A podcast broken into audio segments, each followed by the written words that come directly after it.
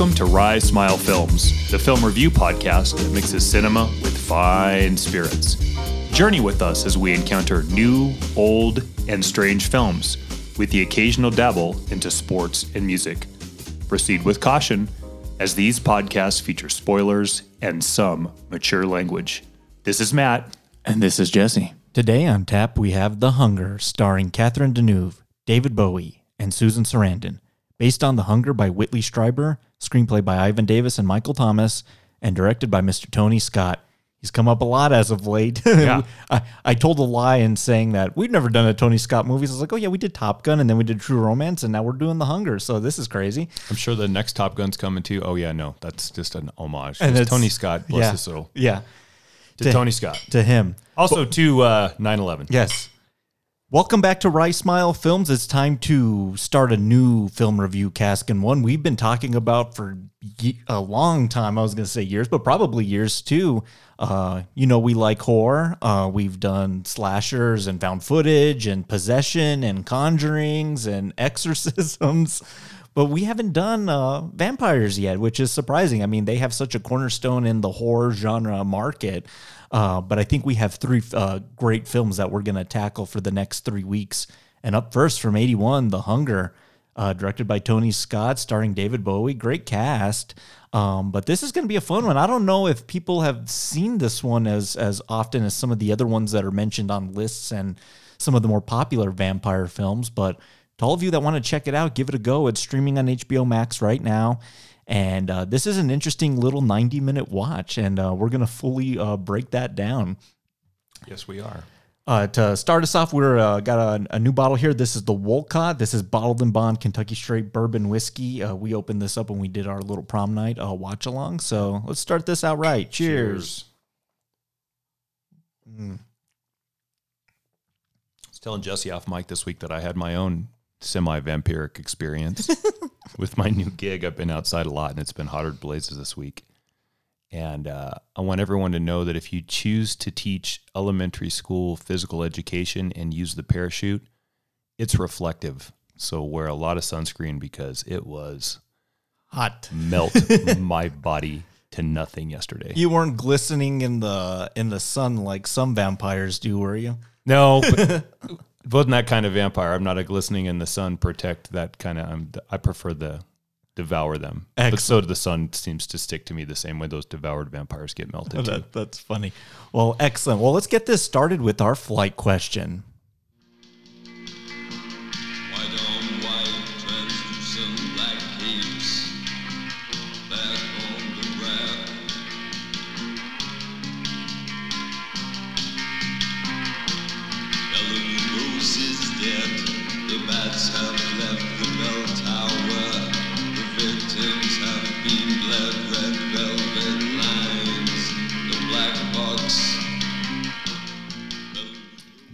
What a Meet cool Bauhaus, everybody. What a cool song. So on the way over this morning, Mm-hmm. Peter Murphy showed up on my playlist. As a matter of fact, Which song? um, it wasn't "Cuts You Up," uh, "Indigo Eyes." Okay. Yeah, crazy, right? Meant to be. I just like how they wrote a lot of songs about those old Universal Monster people. Dwight Fry has his own song, and Bela Lugosi, and they mentioned Lon Chaney and Lon Chaney Jr. and Warren Zevon's Werewolves of London. Yep. so I like that there's all these references to horror. I mean, it's a great place to inspire music. Yeah, Uh, speaking of which, our, our flight question. bit of a story about that, but um, lots of musical influences in this film from the cast. And so I thought we would have a little fun with this. And I gave you the selection of any of the remaining three Universal monsters that you could cast with whatever rock star you chose. And those selections would be the creature, the monster, and the Wolfman. Mm. So no Dracula, and we left out the Invisible Man because Claude Rains has that on lockdown, and I'm not sure any rock star would want to play the Invisible Man anyway. Yeah. All right, so you want to go first? Or you want me to go 1st I'll go first. Uh, this was an interesting kind of uh, just journey into what musician do I want. You didn't say specifically a film that you want to see, so I don't even know if I want to see this movie, but I would want to see what this transformation would look like. Yeah. I'm actually gonna go. I'm gonna choose my monster is gonna be the Wolfman. And I'm gonna go Iggy Pop. Uh, he's already a kind of interesting looking person, and he's skinny and angular. But I think it's that angularity that I think could be good with the the proper Wolfman makeup. If Rick Baker's doing it, or any of those, you know, Rob Bottin, those classic makeup, or Dick Smith in this film, if they're doing it, I think they could make Iggy Pop look pretty cool as a werewolf. Now, in the movie, I don't know if he's going to be able to act his way out to make it interesting or make it a good film, but uh, I thought that was an interesting combo to put those two together. I'm a big fan of the Stooges. When you when you kind of bring up Bauhaus and Peter Murphy, it kind of reminds me of that Sure. New York '70s kind of punk era scene. Which, um, New York the- City Dolls. yeah, the Funhouse album by the Stooges is actually one of my all-time favorite music albums ever. So, Might have um, to. well, I may have to check that out. Mm-hmm. Good choice. I didn't think about Iggy Pop. yeah, Yeah, he looks kind of gruesome and grotesque anyway, doesn't he? yeah, if you in '70s era Iggy Pop for my film. Very good. yeah, I also chose the Wolfman. Mm-hmm. Maybe you and I are jonesing for a Wolfman movie coming up. I think up. we're getting it. coming soon. Yeah. You know who I chose was Slash. Oh, okay. The hair. And I actually want him to be the rocker that gets turned. I don't know if that's going to be a good movie, Okay. but I want Slash. And it's funny because much as Iggy Pop and the Stooges have ties, Slash in an indirect way also has ties to this film as well. And we'll get into that a little bit later if we want to, Okay. having to do with David Bowie. Mhm. But I think watching that transformation from top hat and dark curls to what that vampire would look like with that dark curly vampire fur, I'm sorry, werewolf fur. Is he wearing the hat when he's the werewolf? Yeah, why not? why not? Or not? Yeah, I mean, certainly a little bit. I would like it. I think it could be again that movie might blow. Yeah. But the transformation, which is what we go to the werewolf films for anyway, Yeah. could be great. Yeah. That could be a lot of fun. Did you have any honorable mentions? Because I know you specifically said Frankenstein's monster, as in the Boris Karloff incarnation, but I tried to toy around with David Byrne playing one of these guys, and I was like, I couldn't really see it, but I could see him playing Henry Frankenstein, the Colin Clive character. God, you and me. uh, Okay, yeah, that's who I had too, and Yeah. it was Edgar Winter Yeah. As Colin. Oh, uh, that- Colin Clive's Doctor Frankenstein. That'd be pretty good. Not because of the song, And then he could sing Frankenstein. could sing it too. Right? Well, there's no lyrics. He right. could instrumental Frankenstein while he's creating it. exactly. It's funny we both chose the same two honorable mentions in lockdown. Well, I knew. yeah, I I, I, I kind of thought about people that are animated on on the stage, and those two guys really came to mind. So just put them. I didn't want to put him in a Gillman suit because, like, how animated can you be underwater? You know what I mean? I considered for a minute that with Paul Stanley, but I don't know how that plays uh, because, like you said, makeup, costume, would it be even recognizable? Speaking of which, it's interesting that we're in this space right now because um, I came across some, and I'd never heard of this or seen it before. But have you ever seen uh, John Carpenter's Memoirs of an Invisible Man with Chevy Chase? Yes. it's not great. No. Uh, but around that time, he did an uh, article for Fangoria and talked about how he was in deep pre-production on a Creature from the Black Lagoon remake uh, with Rick Baker doing the effects, and I they had done like a test mock-up of it, and there was pictures of it. I saw the pictures; it looked great. I don't know what killed that, probably that movie, Might have. Invisible Man, but I wanted to see that. It was like a really cool reimagining of the Gillman suit done by the primo makeup effects guy. All timers. Yeah. You know, Memoirs of an Invisible Man is an interesting one. I would argue. Mm. Okay, we t- we did Hollow Man, and that's not a great that's not a great movie, right? I don't think Memoirs is worse than Hollow Man. They're probably about equal. Right? Sure, yeah. That that gosh, if that's what derailed that film, that might have been a mistake, especially considering the two players you just mentioned. Oh my goodness, what we missed out. It looked I'll show you after we we finish uh, what what it looked like. It, it was badass. That sounds cool. Excellent. Well, uh, I love your choice. Yours too. Uh, it, it depends on where we want to see the movie. They might be really bad movies, but those guys would be cool in, in those uh, suits and with that makeup. But cheers to your, your your selection. Cheers. And let's dive right in. I know we got a ton of stuff to talk about, but let's get to our review breakdown of The Hunger. I prayed I never lose you. I know what's happening to you. I live with your suffering again and again. I hope that this time with you some somehow some miracle. I've never stopped hoping that.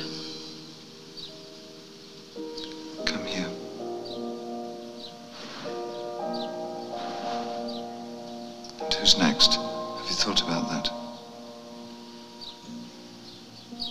Who's to keep you company when I'm gone. I'm sure you have thought about that. Who's it to be? Alice? Stop it. Look at me. Look at me! a lot to dissect in that scene right there. But let's start at the beginning because this beginning, the kind of this opening seven eight minutes Yeah. is insane. Uh, crazy credits. Let's just I, I just it just instantly popped out at me. I mentioned him already, Mr. Dick Smith. He did uh, Ghost Story and The Exorcist. I love when his title comes up. I don't know if this was a special thing he had, but it's not makeup effects. It's not special effects makeup. It's not even just plain makeup. It's makeup illusions by Dick Smith. Like this, it's like almost he's like this like magician uh, putting effects on the screen. I don't know if that was like his calling card, his thing, but I was like that. I've never seen that before with anyone else, so I made sure to make a note of it. And it fits this film. You know what I mean? It is almost illusion esque in what it tries to portray with these vampiric characters. But Mr. Peter Murphy and Bauhaus on full display here. This is a wild, almost music video esque. Uh, 120 minutes in 1983 on MTV. goth club, 1980s New York. Like this is a wild, wild scene, and I, I really like it, and I like how it's kind of insanely cut and put together. Like there would be scenes where they're driving on the freeway, and then it like cuts in like the music, and then it cuts out, and then it's cuts in, cuts out, cuts in. I loved it. I, I, I really I liked it the first time I saw it, and I really liked it this time. When you open with Peter Murphy in a cage, juxtaposed against these um, apes, chimpanzees. I'm not exactly sure what species of ape that is, but whatever. Um, baboon? No, whatever that is. I think they're just like howler monkeys. Okay, yeah. okay, okay. We're going that Not. Congo monkeys. No. Those are all dead. Amy. Jesse just did the Tatanka. okay. um, it's really off putting. Yeah. and in a really germane to 1983 post-punk new wave goth vibe that had a very loyal and recognizable sound and following in contemporary music at that time, led by Bauhaus, but others played along. Siouxsie and the Banshees have a little bit of a space mm, in there. Mm-hmm. We can kind of get into that goth sound, although those bands are different it's heavy, heavy bass, heavy, heavy drum machine, and little to no harmonized vocals, unless it's the lead singer's voice being echoed. And I don't mean in um, a voice box by, uh, Frampton. thank you, Jesus Christ. I'm Yeah. going to be struck by lightning. I forgot Peter Frampton. so we've mentioned Edgar Winter and Peter Frampton already, huh? Yeah. How about that? Okay, so it's an interesting setting because in this club deco scene in New York with all of the beautiful people, here come the two most beautiful people, which is David Bowie, Mm-hmm. Capably acting as John. Let me just say this real quickly. I don't think I've ever doubted David Bowie's No, acting chops. right. He's always really shown up, uh, whether it's Ziggy Stardust, Merry Christmas, Mr. Lawrence, The Prestige. Like, Labyrinth. yeah, I think he's always been fairly good, and he always seems like he's having a pretty good time doing it. He sure seems like it. yeah. as they walk in though in this this pulsating back and forth boom boom boom boom boom boom and you can see that they are scanning he being they being um, bowie and deneuve miriam and john very vampiric names although jonathan seems a bit more regal to accompany miriam nonetheless But she has the last name Blaylock, so it all it all evens out. Hey, okay, well said. yeah. You can tell they are deciding not only who is a capable feeding source, but there's an element of superiority and that they want to seduce and thus murder the brightest, shiniest pig in the mm-hmm. slaughterhouse, shall we say. Yeah. It's a rough way to say that, but it's true. What's questionable in this is because the live act is Bauhaus that's playing mm-hmm. and the way Murphy is acting, is he one to? Vampire, I mean. Yeah, why not? Doesn't it seem like it? Yeah, he should be. Whether the film's explicitly telling us he's a vampire, because what's happening? Well, the song. yeah, and and is the is the song is Tony Scott trying to make a statement saying Bela Lugosi's dead, saying this ain't your grandfather's vampire film. This mm-hmm. is something else altogether. So by bringing that out, I, I feel like he's doing something there. But that seems that what he's singing behind the cage seems so disconnected to what they're doing. Mm-hmm. It almost feels like it's in two separate locations or two separate movies. But when they're put together is when it really starts to make your brain hurt. And I think that's the intention. It's supposed to feel chaotic. So well said, mm-hmm. because I think that cerebral point of view is where there's a lot of fun things to talk about in this, which you just said. Mm-hmm. If the connotation of Bela Lugosi's dead is this is not your vampires film, the fact that Bela Lugosi is dead is something that each one of the main characters in this would love to find mm-hmm. because we're going to play hot and heavy to no fruition. I'll be honest with you, like it doesn't come to any real conclusion that you're going to be satisfied with the element of time and immortality Yeah. where does that start and where does it stop? And in the sound that you first gave, mm-hmm. they're having a discussion. Essentially, with Murphy's backdrop, and to that, some, shall we say, less than cordial remarks from the other members of Bauhaus. The whole band was cast, and the whole band was used as on set musical mood, whatever, Yeah. special effects illusions for music. Which I want to get back to that too. Don't let me forget that because I have a question for you. The about- makeup illusions? yeah, like uh, because yeah, we'll get. Let's maybe we'll do that. Let me finish this first. okay. The other members of Bauhaus all said the way Murphy's acting, he's probably going to be the only one that gets on screen, even though we're they were all done up, mm-hmm. with the exception of. I don't recommend anybody go back and seek this one shot out, but the knee that's at the same time. There's a knee, like a black jeans knee. That's the drummer. Murphy's the only one that's featured, and Bauhaus was pretty pissed off about it. And Bauhaus actually had ties to Bowie mm-hmm. because they had some Ziggy Stardust stuff with them, with him, um, to the point where I think they might have played some of the music at that time with him, Did, like open up any of his shows or anything? and maybe background too. Okay. Whether that was as Bauhaus proper or prior to Bauhaus, and then I remember you when you used to be Linda Ronstadt's backup band, otherwise known as the Eagles, who then became the Eagles. Yeah. true story. That is true story. yeah. So, I I mean, we're into, we're six minutes in, and look where we already are. We're talking about immortality, we're talking about anger on set, and that's also going to play out a little bit. And we haven't even talked about the seduction of these two once they take them back to their place. Uh, or, or did they, they Yeah. That- I think they take Jonathan and Miriam back to their, their house? Yeah. Yeah, and it's not a chantate. Oh, this is like a very 80s modern esque mansion. Yeah. And it's, it's the seduction, it's, you know, the spreading of the legs, it's the grasping of skin, it's unbuckling of pants and stuff. And it's all very eerie because it's played with the score, but they're looking very seductive. The, the he's almost is do they have wigs on? Are they like in character? Like he has like a black wig and he's got like those shades, like the John Lennon shades Well said. Perfect. Yeah. and uh, it's really it's really well done and this is just like a feeding ritual for them this is as we learn later you will have to eat once every seven days Such a strange time, right? We all know what happened on the seventh day. So we're playing yeah in that space too. Here's what else is building to I said no fruition at the end, and that is the device that they use to slay or open up the veins of the prey is mm-hmm. not traditional vampire fangs. Mm-hmm. It's an ankh that when you remove the bottom has a blade, so mm-hmm. like a knife. If you're using an ankh, that also speaks to time because that's clearly Egyptian. And we do get a brief moment where we see Miriam as Pharaoh seducing, vamping some unwitting Yeah, how- slave or something. I don't know who. how old is she? Well, thousand years old? I mean, if we're going back to ancient Egypt, yeah i think she's been around for a while and she doesn't want to give up this lifestyle. Yeah, I mean, literally, she's older than Jesus, mm-hmm, literally. Mm-hmm. Which, but looking what is she 42 in this? 43 yeah, yeah. Times in play. oh yeah. And I think with vampires and being turned and having the opportunity to be immortal, but in traditional vampire lore, only at night, is rife with possibility for good story. Mm-hmm.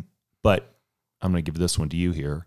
There are two things that right away we see Tony Scott is choosing not to honor with traditional vampires, and that's sunlight, and, And that is reflection. and that is. Oh, didn't even notice that too. Reflection. I didn't even think about that yeah sunlight reflection and no fang. So, Mm-hmm. of those three things that are left out, what does that do for you regarding the vampire? I I really feel like film. he's. Uh, it, it speaks back to the song. It says Bela Lugosi's dead, so don't expect the tropes you saw in Dracula, where a cross, uh, holy water. Because an Ankh is kind of a cross, isn't it? It did look very Yeah, I cross, think about that cross like. yeah, Yeah. like uh.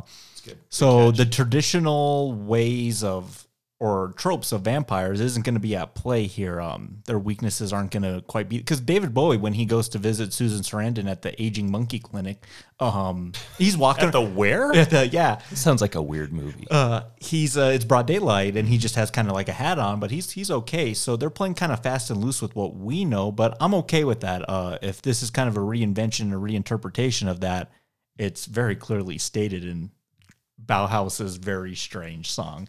Uh, uh, but I, I dig it. I don't I don't have a problem with it at all. In, in fact, it kind of makes it a little refreshing. Uh, in the films to come in the later weeks, I think those rules are pretty uh, built around, you know, how to defeat the monster. But we're really not defeating a vampire in this film, are we? I mean, this is all about how you said the ravages of time. And this is honestly probably my favorite question when discussing vampires is uh the aging thing. Like when David Bowie in this in that clip I played, he's had enough, you know what I mean? He's kind of ready to go and he's been around for we find out he's like a French like French Barry they're in Barry Lyndon times, so like he's a cellist. Uh been around for maybe 300 years. I think he's had his fill of life, man, you know what I mean? Like and that begs the question, you know, as a vampire, yeah, that's great. You're immortal. You get to live forever. But how many how, how many people do you have to see pass in your life? You know what I mean? All the loved ones that aren't vampires, they just wither through time. Uh, so that's an interesting question that the film uh, begs uh, to, to to kind of answer, maybe not as you as you stated. But Miriam seems happy with this life, and Bowie's like, "I'm kind of done. Have you picked my replacement yet? Have you picked your companion?" When we're gonna find, and, and she kind of already has. You know what I mean? she kind of already has. yes. We'll get to the Alice Cavender bit in a bit mm-hmm. because I think that there's two ways we can go with what happens to her. But I do want to bring up one thing, and that's in this relationship that Bowie and Deneuve share. Another one of the vampire tropes that's sort of thrown to the wind is upon turning, and this is defined all the way back to Stoker and then through who I think is the second best vampire scribe before she went kind of nuts. That's Anne Rice is when you're turned, it's the loss of of sexual organs. Yeah. And truthfully, with the Anne Rice thing, the time bit for her after about, and I've read a lot of that stuff. You've read your share of. Uh, Vampire Chronicles. Yep. After about Memnoch the Devil, yeah. the time element in this becomes such a hazy, murky issue. Story almost gets um, washed away to insignificant bullshit nothing. I've never read any of her books. If you could recommend but one to tackle, which one would it be? Lestat, the second one, oh, Vampire Lestat. Oh, okay. The first one's really good, but you're getting what in the spectrum of the chronicles, the story told through oh the Moon Knight Okay. of the Marvel universe. okay. the Christian Christian Slater. Okay. Yeah. Look yeah, who keeps coming up. Yeah. Anyway, him, so- him, Tony Scott, It's weird. We're in a weird space right now. who and uh, Tom Cruise was Lestat, right? Yep. Yeah. Okay. And uh, Brad Pitt's in that too. I'll check that out. I, It's- I, I've never read any of her books before. Yeah, check out. And if you can't have it, I or if you don't have it, I think I have it. Okay. Um, okay, so that loss of sexual organ is obviously in play here because I think we're supposed to believe that uh, Deneuve and Joe, uh, David Bowie are going to consummate this last kill in some other scene, sexual scene alluded to in the shower. Mm-hmm. I have a question for you. Per the visuals in this film, if it's made today in 2021, is this an NC 17 film? Ooh, Pretty close, right? pretty close. It depends on how far they would want to push the envelope. If we went the same way with the sapphic scenes and lots of breasts and the very eroticized nature of vampires portrayed in real time for you, shot beautifully, but nonetheless there, is it? Yeah, I, I feel like they could get pretty close. Yeah, really close. I think you're right. I, that's I thought they would probably they'd probably snip a couple seconds just to keep it R because NC-17 is the kiss of death. Um, but I think they could really push the envelope today. Yeah. No, this uh, that was interesting. We'll get to that scene because you know that scene's pretty pretty wild in and of itself. But we've kind of laid the groundwork here. Uh, David Bowie's aging. He's got insomnia. He's kind of looking for his way out. Uh, but let's talk about Susan Sarandon's character because she's interesting because she's like this like doctor, uh, Sleep doctor. like sleep doctor, and they're looking at like how things age, and they're kind of using these like monkeys, uh, these howler monkeys, to uh, kind of see those ramifications and see them in place. And then enter David Bowie, and My hands. How old am I? They're waiting. How old? I don't know. Uh, These are liver spots, aren't they? they look like it, yes. I didn't have them yesterday. Yesterday I was 30 years old. That's remarkable. I'm a young man. Do you understand? I'm a young man. Yes. All right. I want you to wait for me, and I'll be back in 15 minutes, and then we'll do some tests, okay?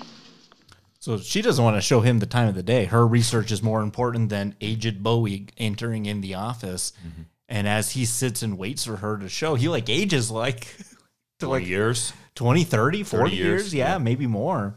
And she comes back and she's like, Oh my God, wait a minute. Like, what the heck is going on here? And he's like, I have no time for you. And he just leaves in a huff.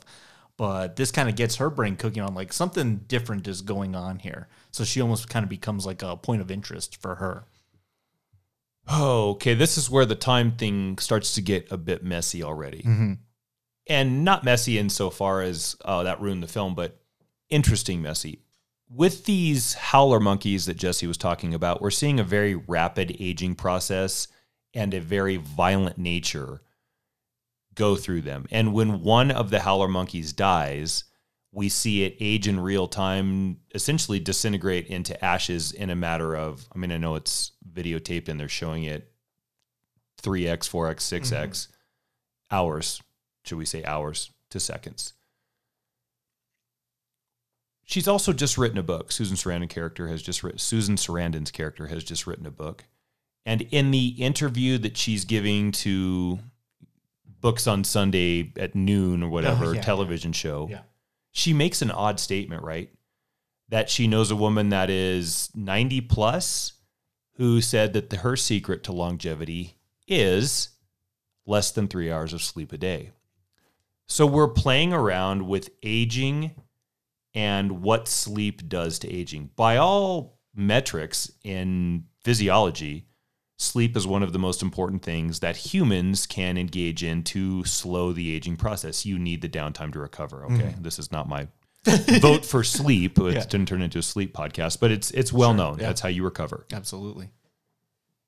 if John, Miriam's husband and human turned vampire, has recently, just recently, lost the ability to sleep, but still needs to feed, mm-hmm.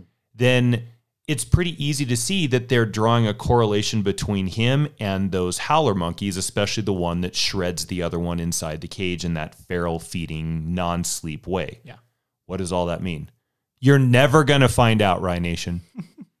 There's some hints in there, and you can extrapolate and hypothesize to what maybe they're trying to get at. But it makes sense that they should go see the sleep doctor because, as Miriam told John earlier in the sound you played, this isn't the first time this has happened. I've watched this happen over and over and over, which poses a big question. Miriam says that she loves John. Do you buy that? You think she loves him? Yeah. How many times has she loved one of her made men or women and gone through this? And even though it keeps happening, she keeps doing that. And doesn't that then, by definition, make her the bad guy? Because she is seducing these people into hell. Absolutely. I, I, I definitely felt myself turning against her a little bit while watching this. Like almost kind of, she's very cold to John when she kind of walks up the stairs and is kind of like negating his question about his replacement and whatnot. And even as she starts to turn Susan Sarandon after their tumultuous love scene, uh, she's kind of just almost as like she's like, "What the hell did you do to me?" And she's really cold to her. You know what I mean? Like it's not in a I wouldn't I wouldn't say in like a romantic way. They do a nice kind of romantic dance, but it's a very distant kind of emotional connection that I felt between the two of them. So if you did have to pin anyone as the villain, I absolutely it's her. Yeah, I think you're right. For me, in my vampire viewing history, this was one of the first times that I saw vampires as cognitive, rational, morally weighted characters. I grew up with the Barlows, right? That's just this ravenous blue, ugly thing. There's nothing wrong with that. They're fun. Yeah. Speaking of which, I'm rereading Salem's Lot right now. Are you? I am. Where are you at? Uh, uh, so Ben and Susan are already starting their stuff, but I'm at, I'm in the part which is this is why that book is so fascinating, and it's just the lot. It's I think it's chapter three, the lot. Yeah. and it's just the town and Yeah. establishing the guy that you know works at the dump, uh, Mabel Werts, uh, the town uh, Gladys Kravitz. Yeah. Uh, like it, it- it's why that king was so good at like creating interesting characters, and it reminded me a lot of Twin Peaks, and just how Oh. like that uh, series is populated by just a bunch of randos that are so colorful. Wow. Good. It's it reads so well. It's it's it's it's one of the finest pieces of literature I've ever read. That's why I've read it so many times. So It what, is. A, it is a fine piece of literature. what prompted me was when you said you know the remake is kind of in active production right now, and so I was like, I'm gonna read this book again. So go again. Let's do it. All right. So Well, let me ask this too, because this question came up, you know, in that opening kind of takeover or uh, feeding frenzy. Mm-hmm. They're not turning the, these other peoples into vampires either. Slaughter. It's simply to feed blood. Mm-hmm. Uh, they're once every seven days. So they, they got their routines, they got their rituals, but their intent isn't to create more because then you have like a crazy situation. New York is suddenly vampire uh, uh, city. You know what I mean? Yeah. I don't want to let the cat out of the bag too soon. So I'm going to save what's going to make really good sense with this for a little bit of what is he exactly talking about because we're going to get to what will fill this in later. As we see Miriam's answer from John's question, who's next? And he brings up Alice, who is a little girl who comes by three times a week to just play music with the, this couple, which clearly puts her in jeopardy mm-hmm. Because you just don't hang out with vampires if you don't want bad things to happen. Just kind of a general rule in life, right? Lay down with vampires, wake up with fleas or the undead. Yeah. Okay, so I like those flashbacks they showed though when she's coming over for these music lessons, and then you kind of cut to his time mm-hmm. as some French or like aristocratic like musician in like the 17th century. So you kind of got an idea of man, he's been doing this a long time. It's a perfect segue. So his moral weight is I don't want to play with you anymore because I know where this is headed, and it means Alice is going to be me. Mm-hmm. Miriam, however, seems to be only concerned with not being alone, isolation. And in order Companionship, yeah. yeah. Mm-hmm. In order not to be by herself, that must mean from the masses of humanity, those that she deem worthy will be So her you- next running mate. So you think she's they're grooming the the kid, I I'm certain of it. and then is that why? He kills her Oh, good now. Oh, wow. To protect her. That makes a lot of sense. I didn't I didn't pick up on that, but now, oh, uh, absolutely. So a different vampire now that is weighing out the effects of their actions. And Miriam is mostly devoid of any consequence insofar as I just don't want to be alone. So everything is worth the price of that. And I'm giving you this wonderful gift, which is, as stated in the sound earlier, forever and forever and forever. Bullshit. It's not forever. I read in the liner notes or the, the script notes on this you said 300 um, which is a long time to be with anybody Yeah. it said 100 but regardless if you were promised 100 good years with someone you might take it except here's the rue or the rub on the back end of that is the aging process that each one of these go through and we're going to find in a matter of 20 minutes from now in the show movie wise not now on the podcast maybe maybe then too mm-hmm. she's got a crypt of former lovers that have all aged the same way John is, that are just sort of stashed away because she loves them. What? Completely forgot that scene. First of all, the the just like the attic crypt, and they're they're, they're still alive. Like Yeah. unlike death's, death's door. In a coffin just sealed away, too old to get out. mm-hmm. What? The other reason I, I always picked up on her as you know kind of being very villainous, and you're touching on it all right now, is it feels like from the beginning she's like in the process of just kind of slowly phasing him out. You know what I mean? Yeah. like getting him out the door to get the the new replacement in. Because she goes to that book signing with Susan Sarandon, and it's just like, yeah, you like, I, I get this, and then we get into the whole lesbianic relationship between the vampires, which they've made so many films, you know, kind of covering that specific type of relationship. Uh, Hammer Horror loved to do that shit. They just they loved it. They ate that shit up. Yeah.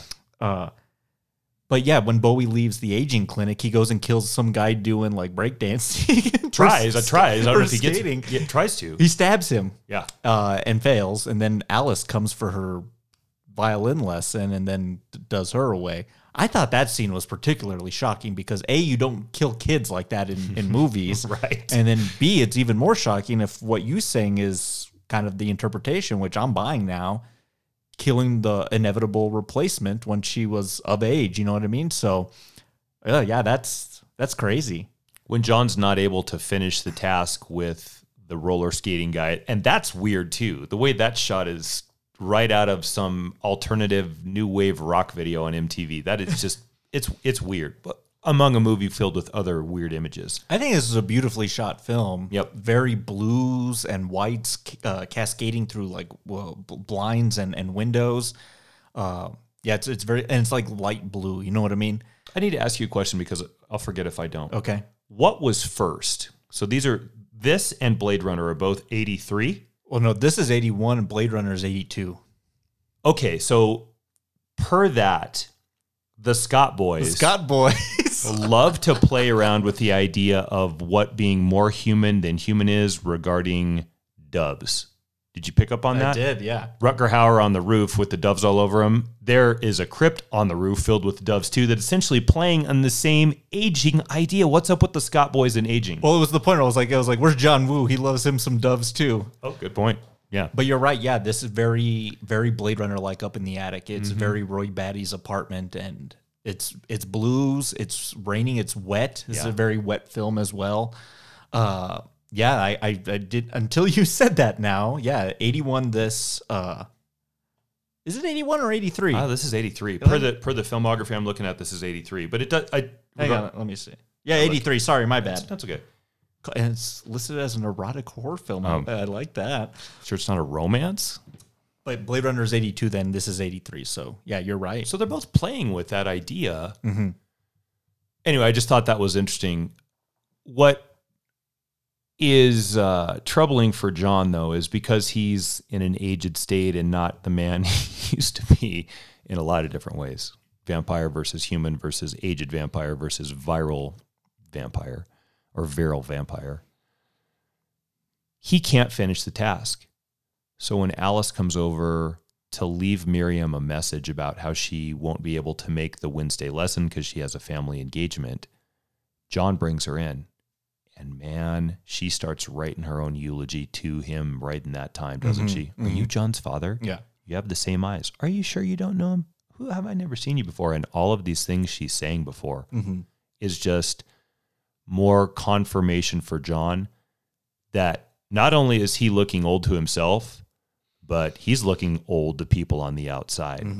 And that, Jesse, to me, is where the villainy of Miriam's vampire character is recognized by us as audience. So let me give you one more thing and then I'll hand the mic back to you. John's gonna do you have sound? Is that are you gonna do No, something? go ahead. John's going to do in um, Alice, Mm-hmm. Mostly because she's little and weak and he can vamp her. So he slit, And slices her up. And he's also trying to say, well, if I keep drinking blood, maybe I can stop aging. right. yeah. And at first it is off putting, Mm-hmm. but in a strange way, I think John does care for her. And I think he cares for her because we see him leaving the trio of instruments because he knows what's coming for Alice, and that's Miriam is going to turn her the same way Miriam turned him in the same musical seduction, which is going to be how she seduces, seduces Sarandon too. Yep. Okay. Him killing Alice is It's her go-to move. Yeah, right. Play, I have a couple things about that too. That song she plays is very interesting for Susan Sarandon. Yeah. It has ties to uh, Atlantic City, if you believe that. Okay. Okay, here we go. He kills her, and it is shocking. Blood spills on the musical pages. It's white on black on red, and Alice is dead. She doesn't escape. And at first, oh my God, you can't kill that kind of a young kid in oh, film. Oh, yeah, that doesn't happen. yeah. And then you realize, well, it did happen. And maybe it's because John was hungry, or maybe it's because John was hungry and he was trying in a strange way to do Alice the service of not being cursed with the same semi eternal gift mm-hmm. that Miriam gave him the vampire kiss. You said forever. Never ending.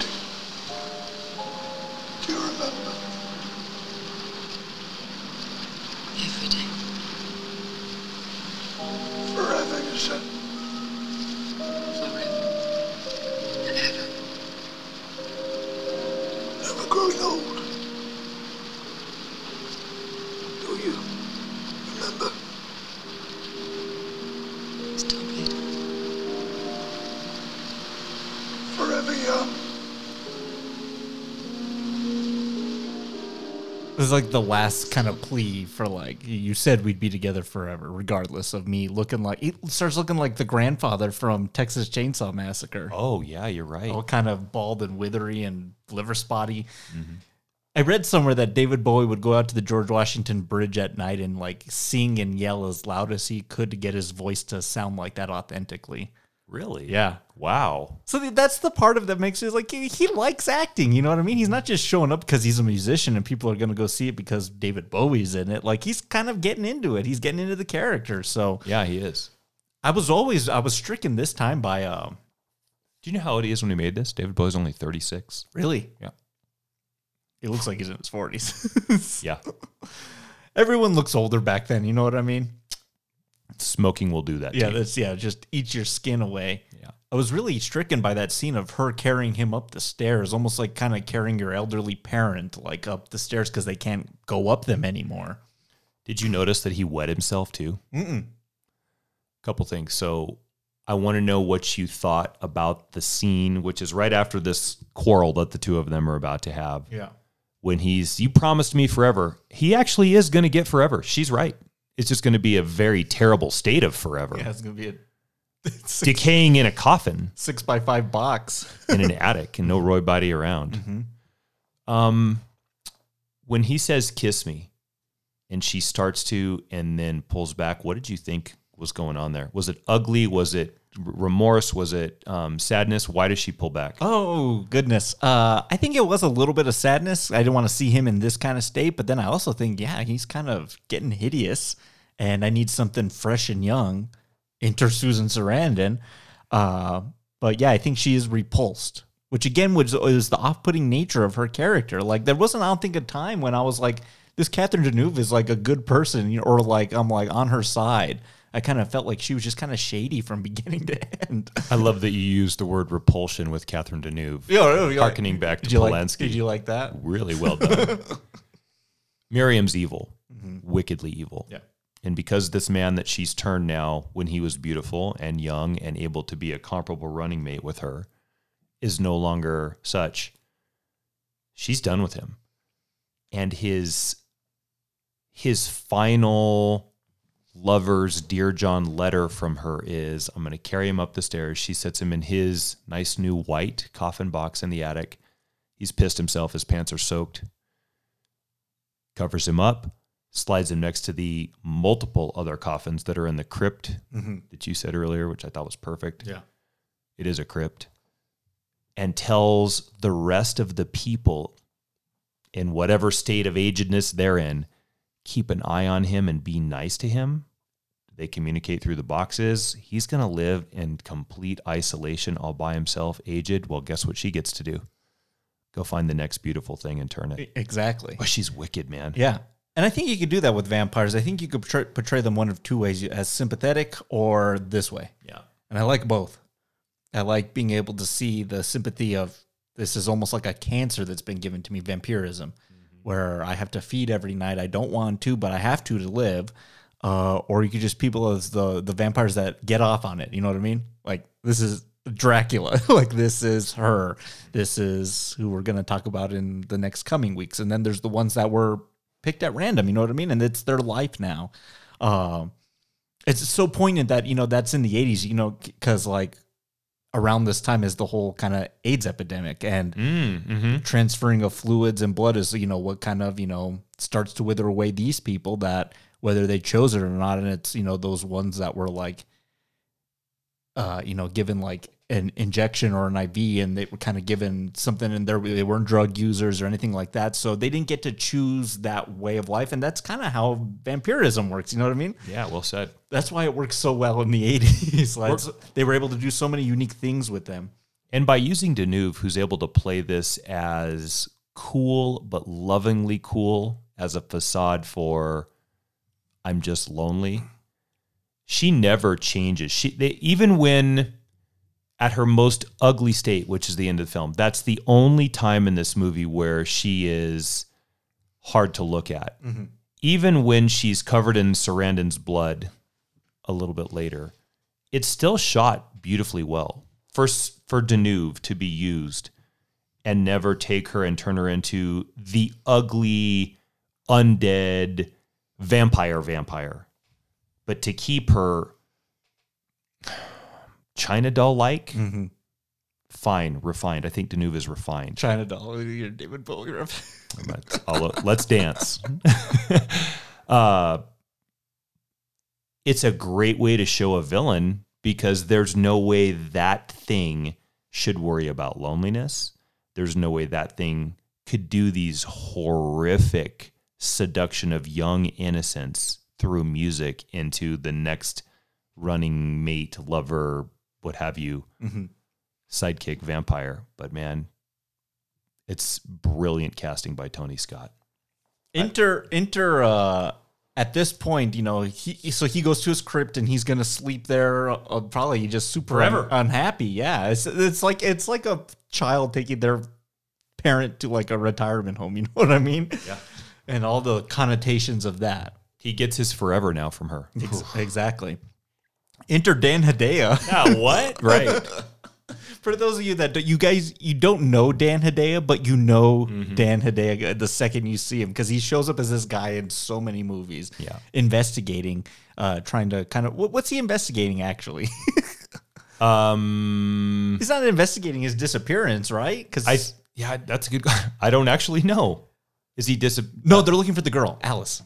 Oh, okay. He's looking for Alice Cavender because they're like, hey, she came for her music lessons and no one ever saw her again. What's going on? Okay. So he's investigating that, and then enter at that same time Susan Sarandon. So now it's time to fully play this out. She's looking for John because she, I guess, at this point feels super guilty about turning him off and seeing how what a miracle of modern science he might uh, be, and then thus the seduction begins. It's Lakme by Delibes. Lakme is a Brahmin princess in India. She has a slave named Malika. Malika? In a magical garden, they sing how they'll follow the stream to its source, gliding over the water. Is it a love song? I told you, it was sung by two women, Sounds like a love song. and I suppose that's what it is.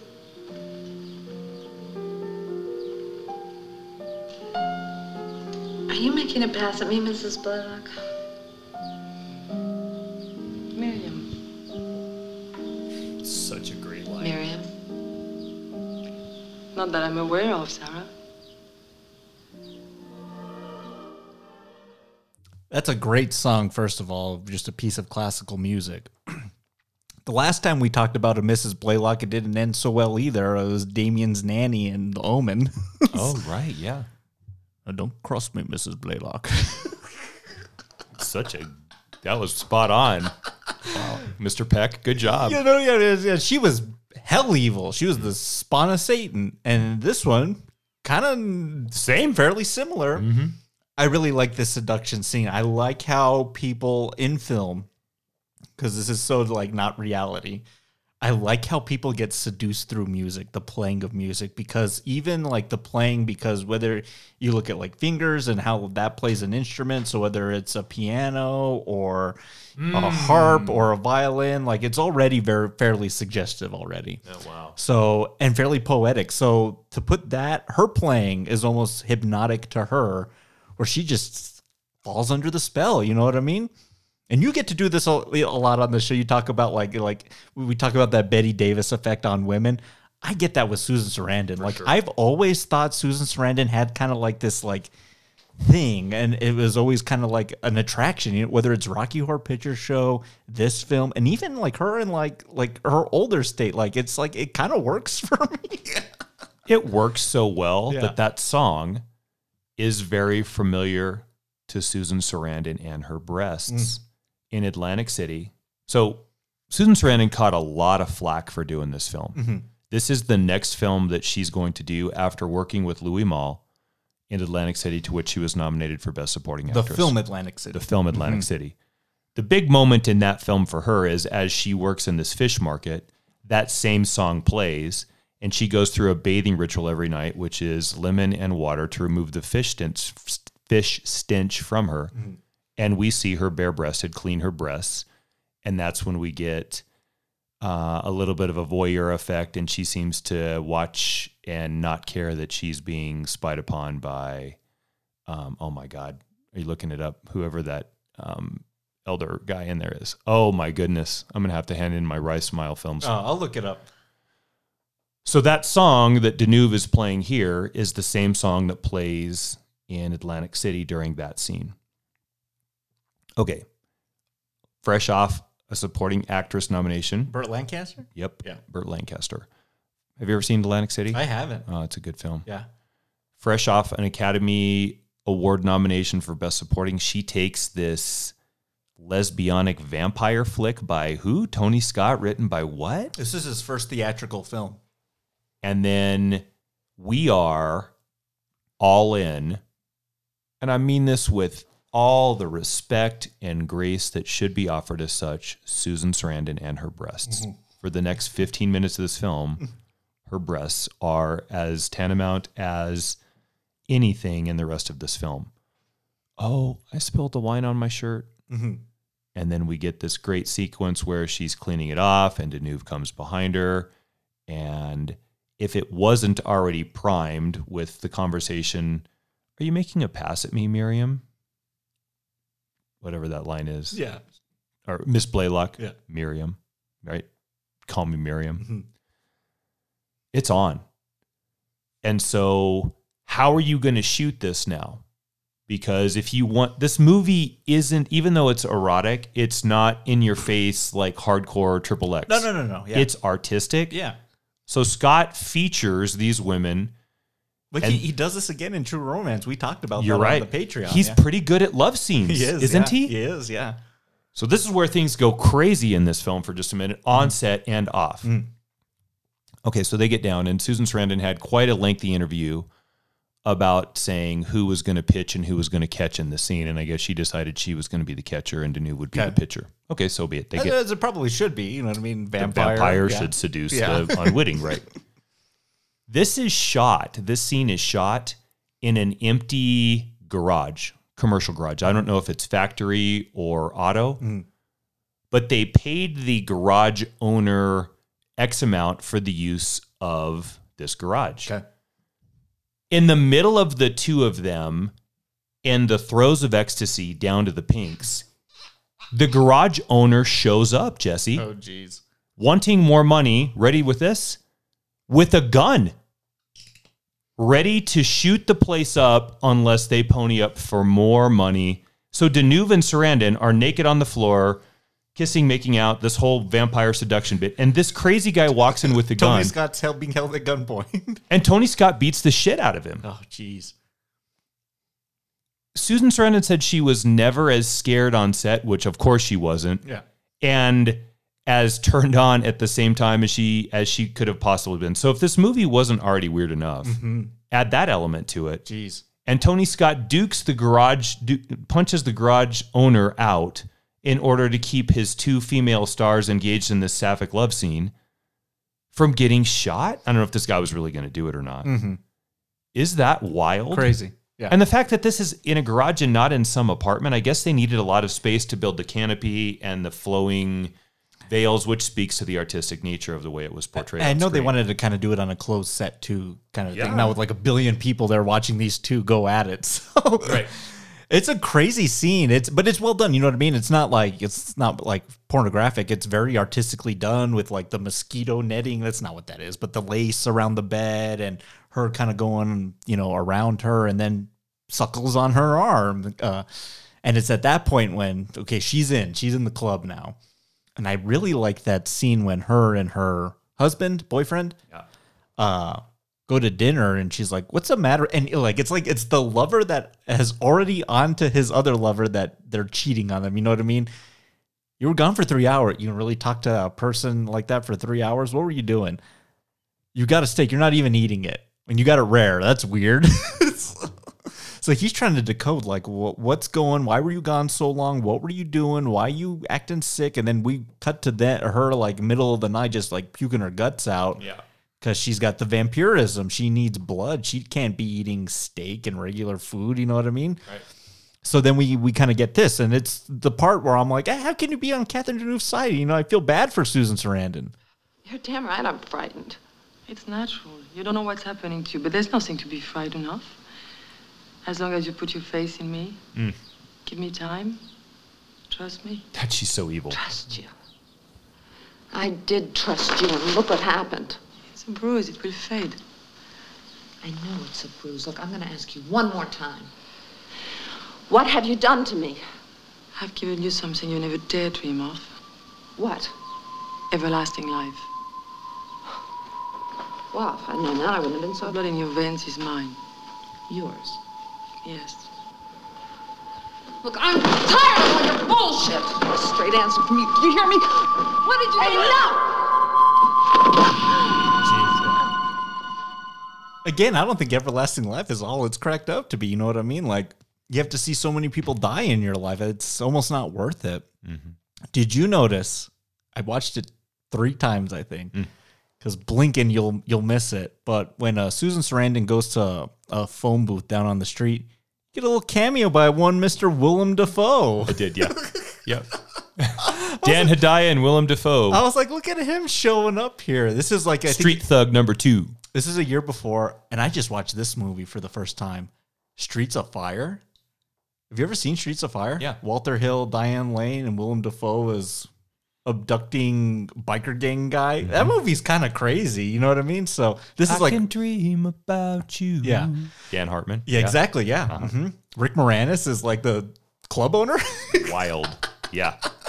so when I saw Willem Dafoe, I was like, oh, this is this is great. I, I love him. And so him just kind of showing up as like a street urchin or something. But this is where the film gets kind of crazy, right? Uh, so We're about to lose it, really. yeah, so she's under the spell of vampirism, is upset with Catherine Deneuve. Dan Hedaya is hot on the trail of where's this missing kid? I know you have something to do with it. And then spurned lover of Susan Sarandon like comes to this apartment, like, what the hell's going on here? And she's like, you know, almost like drug uh, withdrawals. You know what I mean? Oh, good. Yeah. She Right. she hasn't had a feeding in amount of time, so she's all withered and like crawling and shaking, Cold and- sweats and cold sweats, yeah. twitchy and yeah. And so they they do him like he's the first kill. all of this is what I would expect to happen in any vampire film. Mm-hmm. Obviously, you're going to be resentful if you're given this vampire's kiss without asking for it, and now you've been cursed, or as Deneuve would like you to believe, blessed with forever. All that makes sense. Mm-hmm. Here's what's really interesting. I didn't look at the time, Jesse, but we've got to be 75, 78 minutes in. 75 at least, yeah. We're, we're I close to the end. strangely, we're close to the end, but there's a lot more story left to unfold because right now, after she finishes off her boyfriend, so she tries to push him away. Catherine, or I'm sorry, Susan Sarandon tries to push it. What's her name again? Sar- Sarandon's name in this? Pull it up. She tries to tell him to leave. Sarah Roberts. Yeah, come on, yeah, Matt. Mm-hmm. Sarah. Okay, she Sarah tries to tell him to leave because she knows what's coming if he sticks around. he doesn't go, I've got you. And you just see the wild course of feeding run through her, and she succumbs, and basically it's over for boyfriend. The next scene we get is her coming out of the bedroom post coital, blood spilled all over her. And now that's the beginning of Act Three. That's Act 3 mm-hmm. Yeah, right? absolutely. I mean, I I don't know for sure, but there might even be a fade out after she kills him. If not, it's black screen and then come into the light again. So we are literally lowering and raising the curtain for the act three stage wise. So what's the hurry? Because there hasn't been any hurry in this film so far. They've taken their sweet time and it's been aptly and justly done so. We didn't need it to be fast. We do get this, and I like this because we like rules in movies. Yeah. yeah. So we get we do get this It's not nearly as difficult as you imagine, is it? after she's killed her lover. You will sleep six hours in every 24. You will fit one day in seven, and from this moment you will never grow old. Not a minute. You'll be young forever. You're part of me now. And I cannot let you go.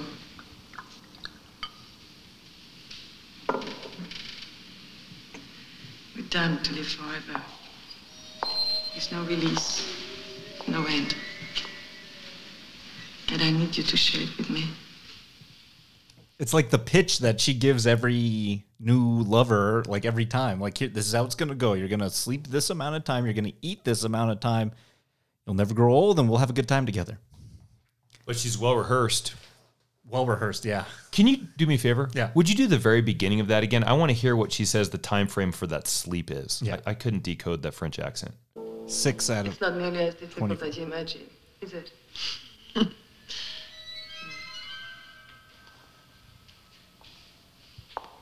you will sleep six hours in every 24. Okay. yeah. You will sleep six hours in every 24. Mm-hmm. If we compare that to what happened to John, John mm-hmm. wasn't sleeping any in 24. So I guess with what we know, what you might want to have answered is if John is able in that coffin upstairs to get some rest and what they've been given from her is eternal.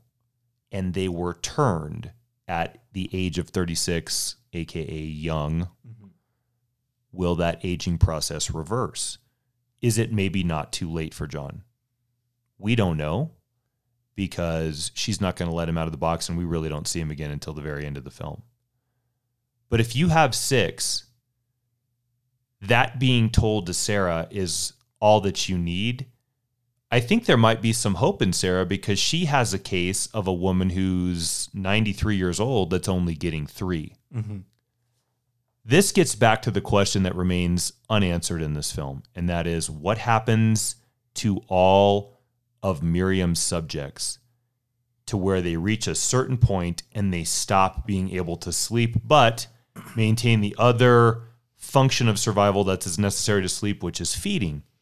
That is almost just sort of haphazardly thrown away Yeah, that's not going to be told to us. and addressed. And that is where we really start to lose the story. And there's plenty of time. We've got another 30, 40 minutes if they want it. Just slow down and figure it out. Well, we get this moment too where after she tells her the rules and this is how this is going to go down, they kind of embrace and have a nice kind of passionate kiss. And what as she's caressing her un- Anak, uh, Unk. Unk, the, that knife, pulls the sheath out and then stabs herself in the throat. Susan Sarandon does. Yeah. And so she's bleeding out, and Catherine Deneuve's freaking out and trying to drink up while she can. You know what I mean? Uh, but it's at that thing we're like, okay, she should be dead. You know what I mean? Uh, we're gonna walk that back in the final sequences of, of this thing, but that's kind of a shocking thing. Almost Susan Sarandon admitting that's good, good pitch, sounds great. Fuck you. I don't want it. Mm-hmm. I don't want any part of that. You made me kill my my my lover over here. Like I can't. I don't. I I don't want to be a part of this lifestyle. And so she ends it. So Catherine Deneuve takes her up to the crypt of lovers. You almost wonder if Sarah, with what she saw from John and his rapid aging, has realized that maybe the same fate had befallen him and thus knows it's coming for her. Which would then make her realize okay, this, my lover turned me. I just devoured my ex boyfriend, I guess, mm-hmm. whether it's because she's not in love with him or he's dead, mm-hmm. ex regardless and now I'm following in the same path with that same, as you said, very well rehearsed pitch that I've probably told 15 people prior to Sarah. Yeah. She wants out. So to take Miriam's ankh and stab that ankh in her jugular in what looks to be headed per all nomenclature this film has established that's you eat and then you make love with your vampire mother wife whatever the hell maker. Mm-hmm. Stab. I'm killing myself. Okay here's where this thing this is the big problem. Yeah. what is it that in the stabbing and then the ascension to the crypt of former lovers that awakens all of the dormant No, I had no idea. lovers from the past that now come out to attack Miriam. Because, ladies and gentlemen, that's what happens with no explanation. The first time I saw it, it almost felt like it was like a dream. You know what I mean? Like this Yeah. was something she was imagining, or it was a nightmare brewing inside her that she spurned so many lovers that they're going to revolt against her, and that's what happens. But it's reality. It's what happens to her. I get why they'd be mad at her. Mm-hmm. I just don't understand if it if that's all it took was a new participant in the crypt of former lovers, and Sarah is that. The film's good at, at explaining rules, but also not good at explaining, you know, what's gonna kill you. So if holy water and crosses aren't like gonna like be a deterrent, getting pushed off a balcony and landing at that is enough to kill you. you Know what I mean? So there's like there's we kind of don't know the barometer of like death and powers. So I don't know, maybe 10 lovers pop out of their sarcophagi mm-hmm. and attack Deneuve. She escapes because they're very old, only to be cornered by all of the former lovers, headed by John. They push, knock, scare her over the ledge in the attic of crypt. She descends at what, 20 floors? Who cares? Uh, and crashes it's on the not that- ground. it's not that Seven? Yeah, I don't know. five maybe. Okay, five. okay. Crashes on the floor, ladies and gentlemen, and then ages rapidly and dies. Well, no, actually, I take that back. Ages rapidly, and we think she dies. Here's what's really crazy, though. As she's aging, we watch all of her other lovers then finally come to their final ashen state and come to rest, so they're released from their curse. Mm-hmm. Gets back to the question if all it took was we just are tired of this and we're getting out and we're going to fight you now, why didn't they do it earlier? Yeah, th- there was nothing about that moment that was like, now it's time. There wasn't like a call to arms. Sarah was the final straw. Yeah, that's weak. That is weak. Mm-hmm. Really weak. Yeah. So anyway, at this point, we have what we think's the end of the film, don't we? But thi- not quite. Yeah, this is it, this is strange because this is based on a book by Whitley Strieber, and when I saw his name come up in the credits, I was like, I've heard that name before. Have you? Hmm. Uh, and it's uh, he gets mentioned a lot on the last podcast on the left when they you know talk about like alien stuff, and so. I looked him up when I was doing some research. And I was like, yeah, yeah, he's the guy. He's got some crazy beliefs on aliens. Wrote Under Her Skin probably too, I Yeah, bet. The yeah. Scarlett Johansson vampire flick. he claims he was abducted by aliens in 1985. Oh. so he's got he's he's a weird dude. Um, but I wondered if his source material uh, alludes to this at all. I heard that the book is fairly different from this film, more loosely inspired than based on. But uh, I wonder because as I was telling you, this almost seemed it was like a studio thing to add this other ending on here to. If it's successful, we could tell the stories of Sarah going forward in Europe Europe vampirism. You know what I mean? Well, in fact, you're so right. Sarandon also said that in that interview that I read from her. She said that the studios brought him back in for reshoots because they needed to have this post credit scene almost really is what it almost feels like, where after Deneuve has aged and we think then died to allow the rest of her turned vampires to come to their final resting place, we cut to I don't know, a high rise in what looks like maybe San Francisco. I know. I think we're in Paris. Oh, we might be in Paris. I think we're in Europe. Yeah. and we get a very similar looking setting. It's a guy, it's a young girl, and you think they're a couple.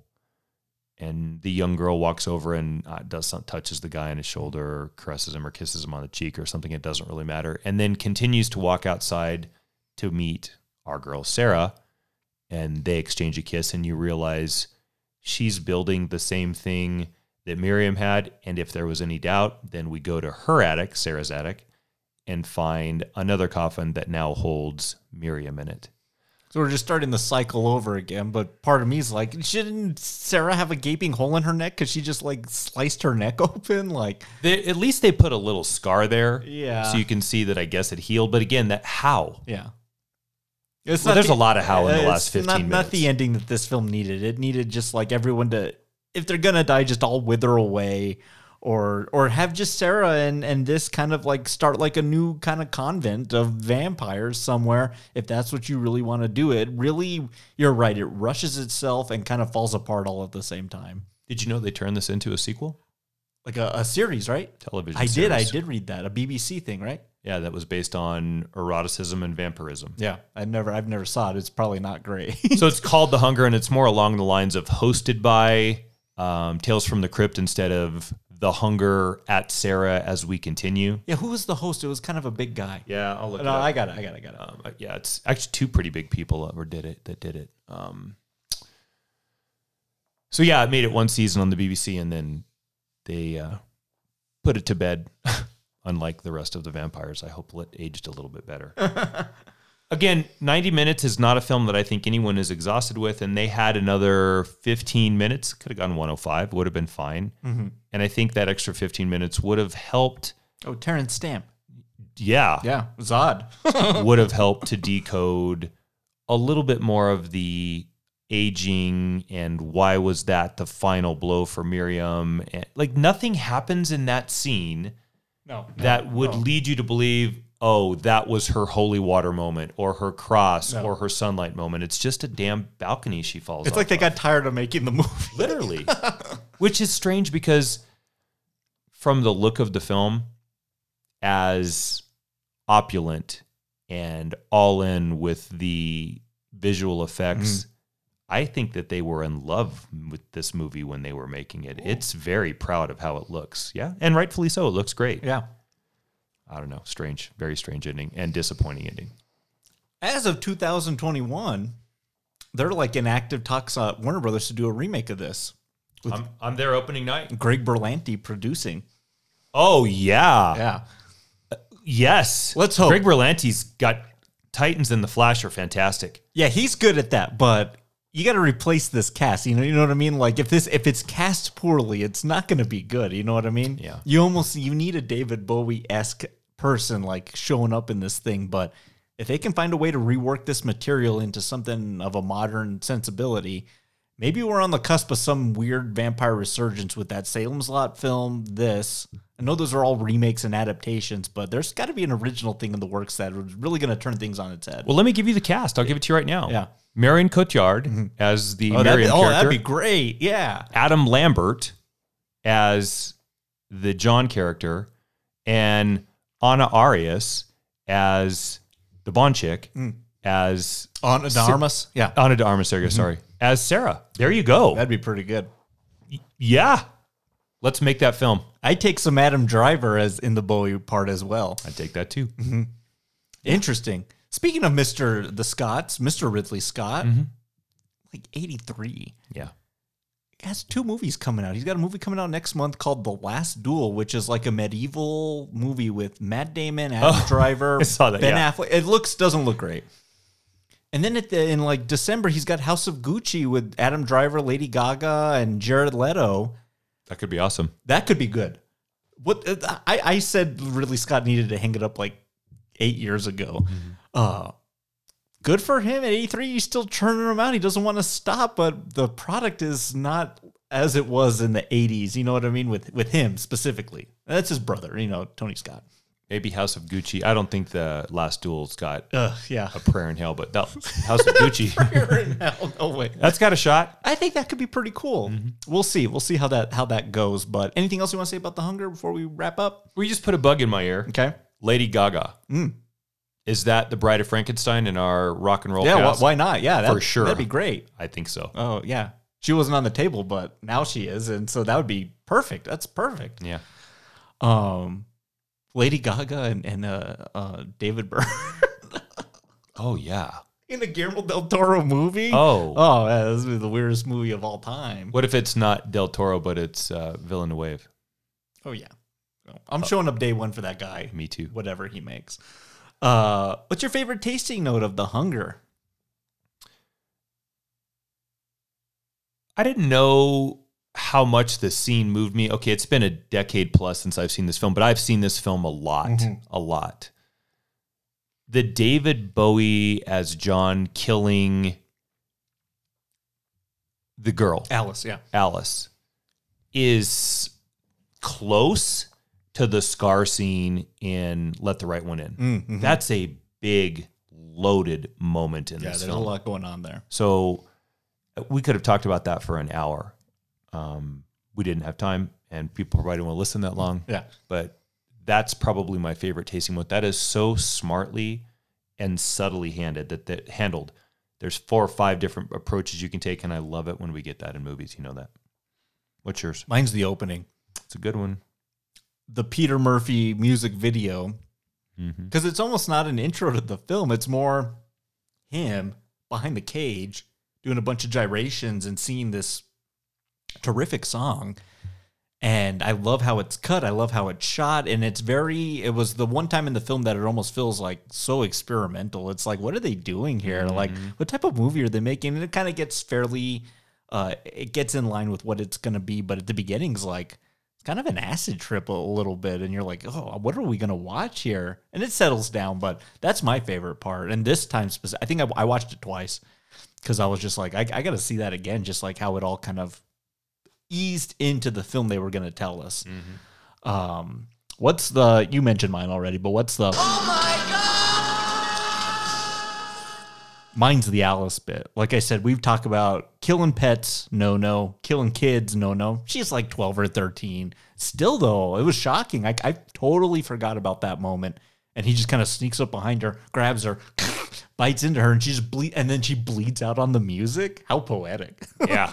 yeah. I just I, I was I was very shocked by that and it was like it's a no no but like it was well done you know what I mean? Mm-hmm. It was really Tony Scott is a is a very good director. Yeah. I don't I've never doubted his directing prowess. He's he's very good at putting images on a screen and that'll be my oh my god moment.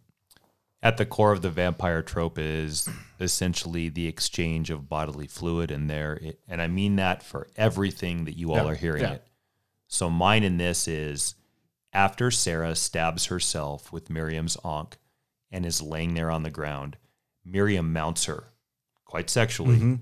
and is covered in blood from sarah all over her face to, like, her chest eat it every- all up yeah it is so vampiric, Mm-hmm. erotic, especially when you consider pitching and catching as defined by Sarandon earlier in the show and in what's happened in the story. Man, Mm-hmm. that to me was did, did they really shoot that that way? And they really did. Mm. yeah Crazy. no CGI blood there No. The blood, the positioning, the bodies, the giver, the taker, Mm-hmm. uh, loaded. who's the master distiller on the hunger There's a couple choices Well, here. quite a few choices, I think. For maybe this is interesting. A few choices, but I'm curious at what our ratings are going to be. Yeah. Uh, I'm going to give it to Tony Scott, um, even though I don't think the film is completed. Out of the gate to make this movie, your brother's name helps some, but he wasn't a huge player quite yet either. Uh, I mean, Blade Runner was a bomb when it came out. total bomb. Alien had some decent praise, so Right. but I'm going to give it to Tony Scott because I think this material that is, like you said, experimental, perfect word, is handled really well. good for him, man. You gave it to him when we did True Romance. Two in a row. Yeah. He's really good. I didn't know this about him. He's because I hate Man on Fire. Yeah. but he's really good with love scenes. We talked about the Slater Arquette thing and how nice that was too. Well, I know the one in Top Gun's, you know, kind of overplayed with Berlin's "Take My Breath Away," but that one's it's Nice, too. It's well shot as Yeah. well. So, yeah, to that he's he- he's got a good niche and he's good at shooting action. And I know this isn't horror action, but those scenes of biting and succubus are really well done. What's yours? The end is insane, but he's he shoots it really well. Oh yeah, yours yours was the Sarah, uh, the Oh no, my master distiller. Oh, yeah. I'm gonna give it to Bowie. Like it was this, and I, I it made me think of the Prestige and um, Merry Christmas, Mr. Lawrence, and uh, what was the other one you mentioned? Uh, Bowie film. Oh, Labyrinth. yeah Labyrinth. When he shows up, he like he's just. I don't. Maybe we missed a few more opportunities to have Bowie in some movies, but like he's he's not terrible. He's actually has a decent presence on there, and Bowie fits vampire so well. You know what I mean? Like you think Bowie, and you're like, yeah, he would play a vampire pretty good. Um, yeah, I think maybe we missed an opportunity there to not cast him in a few more things. He's when you think musician to actor, you're like, oh, eye roll. You know what I mean? Uh, but with him, no, no way. I don't know if David Bowie's genius as an artist is truly appreciated. Uh, and I'm not going to tell you that I have his anthology and just love it, but you know, if there's ever any doubt, and as a matter of fact, you mentioned one of the deal breaking songs for me when I was growing up, and it's China Doll? Oh my god, that Let's Dance album, which is his first true pop album. That's like his popular album. yeah. Um, No, I, I love the Ziggy Stardust days and you know Space Oddity. Like those are some like uh, some experimental kind of interesting things with him. I even like Blue Jean, but you know what my favorite vocal by him is? It's him and Bing Crosby doing. Oh yeah, Little Drummer Yeah, Boy. yeah, yeah, yeah. Isn't that amazing? It's really good. Yeah, wildly talented. I told you I was going to tell you a story about Slash and David Bowie. Can I yeah. tell Go you ahead. Yeah, quick? do it. So David Bowie's makeup artist during that Stardust era was Slash's mother. Slash grew up in David Bowie's house. Really? Isn't that wild? So is he like a surrogate father to Slash? And it's uh, per the Stephen Davis "Watch You Bleed" GNR biography. Sure. Yes. okay, interesting. So he grew up with Iman, Yeah. David Bowie, Mick Jagger, Jesus Christ. and all of the, yeah, Mick Jagger. was there that whole that whole story too. Iman walking in and the two of them getting down. No, I got to tell you, I know it's on lists of the worst music video of all, all time is "Dancing in the Street." Oh, brutal. I love watching that thing. I just hard, I just love watching these like two white guys try and dance and like Seduce each other at the same time. seduce each other and essentially kind of like have sex like in the video. There's something about that video. I know it's trash, but I love it. You know what I mean? yeah, I know exactly. So- yeah, That's good. Good for Bowie. Like I was to him. yeah, to him. How are you gonna rate and grade the hunger? We have Rocket Well, Call, Single Barrel, and Top Shelf. Where are you lining up on this one? It's single barrel. Okay. I despite the last 15 minutes, I mm-hmm. still love this film. Yeah. And even though there are questions the 15 minutes doesn't answer, it doesn't derail the whole movie and it's finished. Um, I know they had to add the post credits bit where she's still alive. Yeah. Even that, for as much as it doesn't make sense, you can surmise that they get there. I loved this movie when it first came out. Uh, I loved what it made me think about vampires. This is the movie that I felt like you talked about Susan Sarandon and the Bette Davis thing. I've been an admirer of hers forever, Yeah. and this is where it started. Uh, I came to Rocky Horror after this film, as a matter of fact, Oh, okay. and I just think Oh, and there's Bull Durham in there too. right, Mm-hmm. Dead Man Walking, Witches of Eastwick. This follows. She follows up this with Witches of Eastwick. It's a good one too. Yeah. it's 15 minutes longer and a little bit more better written screenplay yeah, away from being really good. the greatest vampire film of all time. But if ifs and buts were candy and nuts, whatever that saying is, I've never used that before. Does that close? That's kind of how that saying goes. It is. You know what I heard today? I was listening to a, another podcast, The Gorley and Rust, and uh, Yeah. do you remember the, the the little thing, greasy, grimy gopher guts? Yeah. Da- da- that that whole thing, I and do. it's got a whole slew. And I heard them play it. I was like, I haven't heard that Ages. in like fifteen years. You know what I mean? Right. It was really funny. how uh, weird. How weird? Yeah, exactly. Yeah, top shelf. It's really, really unique. All Oh, you said single barrel. I mean, sorry, single barrel. Really, really unique. Close to being top shelf. Yeah. Call plus for me. It's so close. Like it's like it's some some things are there. I love the experimental nature of it. Tony Scott, I think, slays this production. It's well acted, but in the reign and realm of vampires, I guess I wanted a little bit more of vampire esque stalking. It does. It boils down to them like what are they going to decide to do? Are you going to age? Are you aging me out? Are you um, bringing in a new person, a new employee? It ends up turning into like a corporate like employee ageism thing. uh, and so and so that that's pretty cool. But I, I want to see Catherine Deneuve maybe go into like those clubs again at the beginning. Like I thought that was interesting, and I maybe wanted a little bit more of that. Uh, but it's well shot. It's a very beautiful looking movie. But yeah, that ending's wild, and it almost doesn't know where direction it wants to go. And like I said, it like they came to like a, a roadblock and were like, "We need to end the movie," and then it just like it goes that way, and it's like, "Whoa, what, what are we doing here?" Um, but I think it's it's it's entirely almost unique to get into single barrel. I think everyone should check this film out. If it's a recommendation for you to check it out, absolutely, at least once. It's almost fixable in one scene. Mm-hmm. Can I tell you how I think it's almost fixable? Yeah. Okay, so after Sarah kills her boyfriend and she and Deneuve go through the process of making love again, Deneuve goes off to do whatever she does, and Sarah says, I just want to stay behind and figure some things out, or just stays behind, get cleaned up, I don't know what.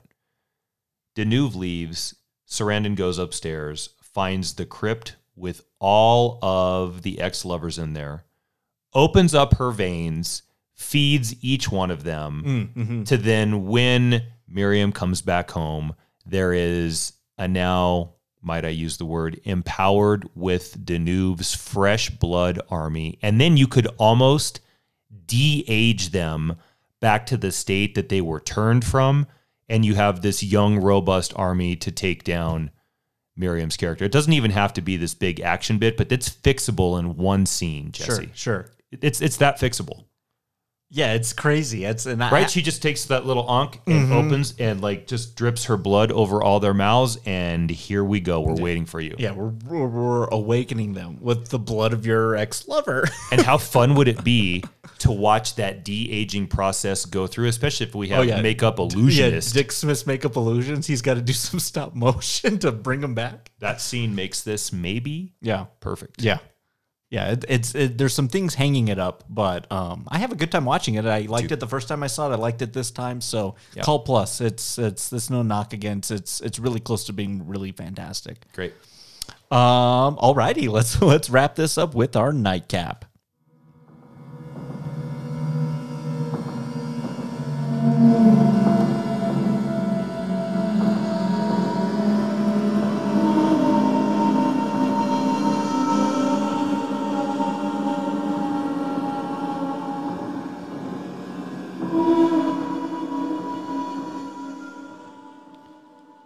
Alrighty, so we're going to be spending some decent time with vampires for the next couple weeks. Uh, they've been making these films since the late 10s to the early 20s until they're still making them. Like I mentioned, Salem's Lot and a Hunger remake in active development right now. So my question to you is, of any decade in film, what decade do you think has been most, how do I want to word this, advantageous, most helpful, or most important to the vampire subgenre? 39 is an important year, Yeah. but that's not a decade. Yeah. None of this hap A lot of what we talk about in filmmaking doesn't happen if it's not for Dracula in 39. Yeah. It came down to either or for me. And the reason I would say either or is both of the two decades um, here have, I think, four really solid vampire as evil blood sucking bastard and then two or three that I didn't, or maybe two or three that I didn't know about, and then about three others that chose to kind of portray vampires in not a horrific way. That being said, I'm going to go with the 1970s. Okay. But it's not by a lot. It's really close with the other decade. Um, we're talking about Dracula, um, John Badhams, we're talking about Blackula, Oh yeah, talking about, which is the Dr- Badham Dracula. That's uh, Franklin Langella, right? Right. Yeah. um, that's the social piece of the artistic side that they chose to do there. Um, Love at First Bite. It's kind of funny. So now we're playing along in a comedic space. Then you get to a really earlier artistic one, Ganja and Hess, Oh yeah. right? Ooh, yeah. So now we're- there's some social themes or um, racial social things there. George A. Romero and Martin. Mm-hmm. Um, and then one that I hadn't seen, but I'm really interested in now that is on my queue with another vampire film that maybe we can talk about in just a minute. Have you ever seen Let's Scare Jessica to Death? Yes. Yeah. Okay. I own that one. Yeah. You do? I do. Yeah. Oh, I might have to borrow that on the Yeah. way out. So that's the one, although it's close with another decade, but I don't want to say that other decade. And then I mentioned uh, Werner Herzog's Yep. Nosferatu remake, which is That's number one on the list. I, I hadn't seen that one either, but Mm-hmm. yeah, pretty great. I forgot. I guess I forgot about Blackula and some of those other ones that you know took the black exploitation route of you know doing that same thing. So oh, good, good, good choice. 70s. I want to go with the obvious here. It's the 80s. You know what I Yeah, mean? Like, right. and I stated earlier why it's so good. And No, right. you're gonna find out in the next two weeks why it's so good. Yeah. yeah. I'm not gonna do that. I'm No. actu- I'm actually gonna go 1930s. No, you are. Uh, so if we take it back to 31, you have Tod Browning's original Dracula, which I think is Oh, did I say 39? I meant 31. Sorry. yeah, is so important to this genre as a whole. I think it popularized that genre because prior to that, I guess some people had read Stoker's novel, but I think that film was like, wait, this is based on a book and a play. Like, let me go check that out. And then everyone got to learn about Count Dracula and Vlad the Impaler and all of that business. Um, that's not my favorite Universal monster, but that's not saying it's not a well-made movie. I even like that Spanish version they made on the side on the same Universal sets is still good. But take that and then Carl Theodor Dreyer's Vampire, P Y R. Um, so the German, the post-German expressionist movement, so uh, of tackling that subject and more suggestive than showy. Uh, I think you're doing some interesting things, but what you're doing is you're bringing that idea of the vampire to the American populace, to the film-going populace, and at the same time, they're still trying to figure out what film is. You know what I mean? Talkies, silent films. We're getting into more people talking on screen. Uh, and to think that Vampire would be able to start way back when and then get popular there and then just write it out through the years is remarkable. How many things die out? You know what I mean? Like the westerns, musicals, things have died out and dissipated. Vampires, they're still around. You know what I mean? Yeah. So I'm going to go with that one. Wow. Okay. I thought for sure you were going to do the 80s. That's why I did. That was my other choice too. I would want to. You know what Do you I mean? want? Okay. Well, we, yeah. in all reality, yeah, and it's and it's to it's it's just a, a prelude of of what's to come. But I feel like the '80s, you know, they they had that backdrop of like I said of the AIDS epidemic and the social uh, ideas of what's going on with vampirism, which is so very. You said it, and you said not trying to be gross here, but it is transferring of fluids. It's Yeah. you're, you when you bite it when a vampire sucks someone, they're sucking blood. They're getting that person's saliva into them. They're making that person someone else. It's unavoidable in that regard. It's why the thing's so good too.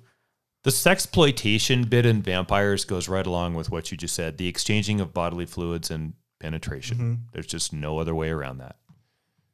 What's important in the 1980s, and like, I don't want to give too much away here, but we talked about this off mic, is the film Near Dark. Mm-hmm. Kathryn Bigelow's first film, 1986. Six? I have it Seven? Right here. Yeah.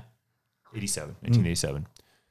She took what was a deader than dead vampire genre. Had moved into just sexploitation, get some pretty faces and some boobs, and let's just throw them out there on some mm-hmm. minuscule budget.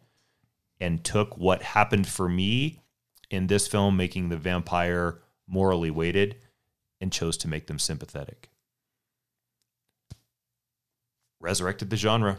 You know what I like about that film too is it's like one third cast aliens. It's Paxton, mm-hmm. Mm-hmm. Jenette Goldstein, and Lance Henriksen as the vampire of Convent. You know what I mean? Yeah. Another, you know what other film I like from that decade too is is so silly. I love Once Bitten. I was just going to mention once, Bitten, Robert Loggia. Yeah. Okay. Do you know how much I used to love that film? Oh, yeah. I used to have the standee Oh, really? that was probably five feet high in my bedroom. I and it's not a good film except for one scene. Yeah. What scene? Yeah, go ahead. The sex scene. Yeah. When her eyes spin into that spiral of color.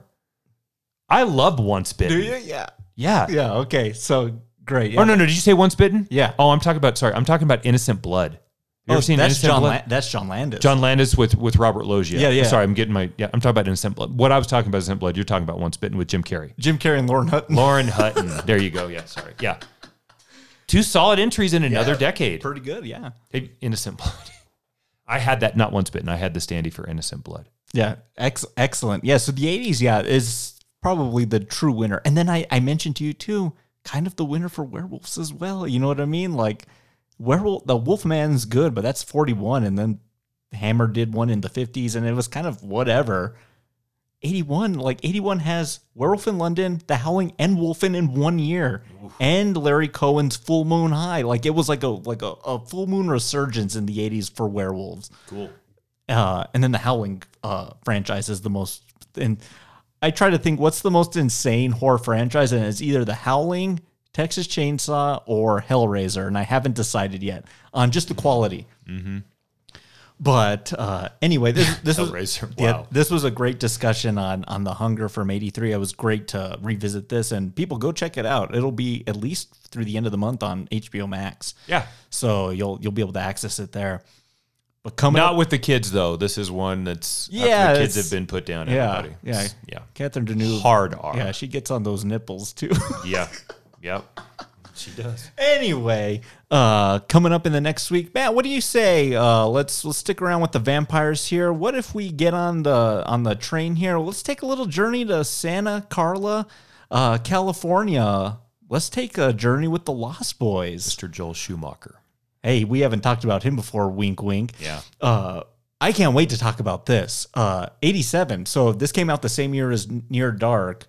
What a great year for vampires. But this is kind of a weird reinvention of like rock vampires, like youth, the two Corys. Jami Gertz. Oh, I can't wait to talk about Jami Gertz, Kiefer Sutherland. Sutherland. I have a Funko Pop of Kiefer Sutherland with uh, Chinese food with worms. Oh. They're worms, David.